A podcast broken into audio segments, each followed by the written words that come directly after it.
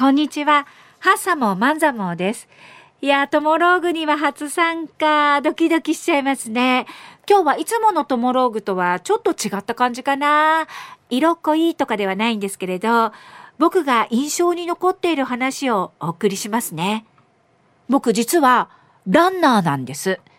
沖縄マラソンも那覇マラソンもエントリーしたら必ず完走してて、そう、リタイア知らずなんですよ。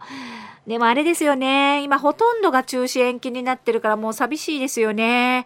体がうずいてますよ。あれは、コロナ禍前の那覇マラソンでの出来事です。うーん、うーん、もう少しで中間地点か。ああ、ここの上り坂とりあえず捨てよ。僕は何度も那覇マラソンに参加しているので、そういう計算はお手の物でした。中間地点前の通称天ぷら屋と呼ばれるところの急な上り坂をステック感と位置づけていたんです。ここは体力使わない方がいいんですよ。だから歩くことにしていて、頑張れー、頑張れはいはい、黒砂糖おばちゃんありがとう給水ポイントもなくって応援も少ない地点だったので、黒砂糖がしみるしみる。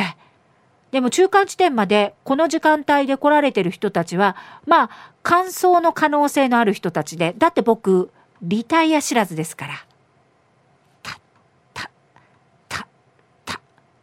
目の前に足をまるで引きずるように走る女の子、ピンクのユニフォームです。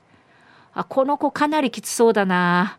歩いてる俺が抜かしそうだもん。でも、記録で走ってるんだよな。大丈夫？ぬかしぎは声をかけました。は、は、はい、大丈夫です。時間余裕まだあるし、これ登りきったら中間地点だからさ。あ、はい、はい。ここは捨てて歩いても間に合うよ。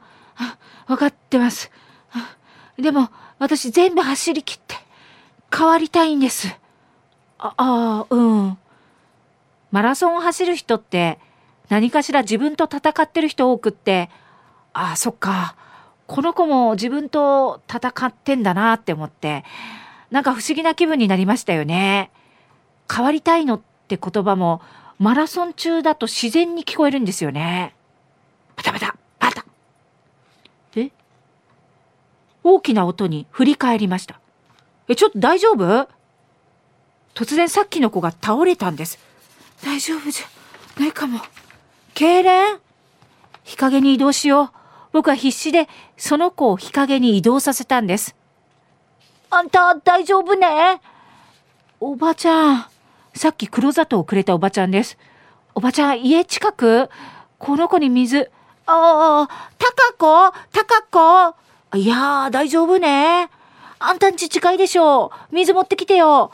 わらわらと近所の人たちが集まってきます。すぐ水持ってくるからさ。そして彼女は水を飲み、リタイアを決めたんです。まあ、あの状態じゃ、そうするしかないですよね。おばちゃんじゃ、このことことお願いね。俺、そろそろ行かなきゃだから。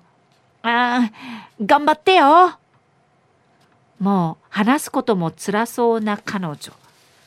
ちらりと彼女を見て、もう一度走り出そうとしたその瞬間、彼女のゼッケンに目が。そこには、練習は嘘をつかないって書かれてて。俺がそれを見たのに気づいたんでしょうね。彼女を、それをパッと隠して。私、私、号泣したんです。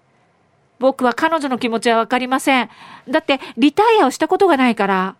僕一丁前に、後ろ髪を引かれながらその場を後にしました。あれから、マラソン大会が軒並み中止。彼女はリベンジの機会を奪われています。時々ふと彼女の涙を思い出すんです。感想はできなかったけど、彼女が変われてたらいいなって。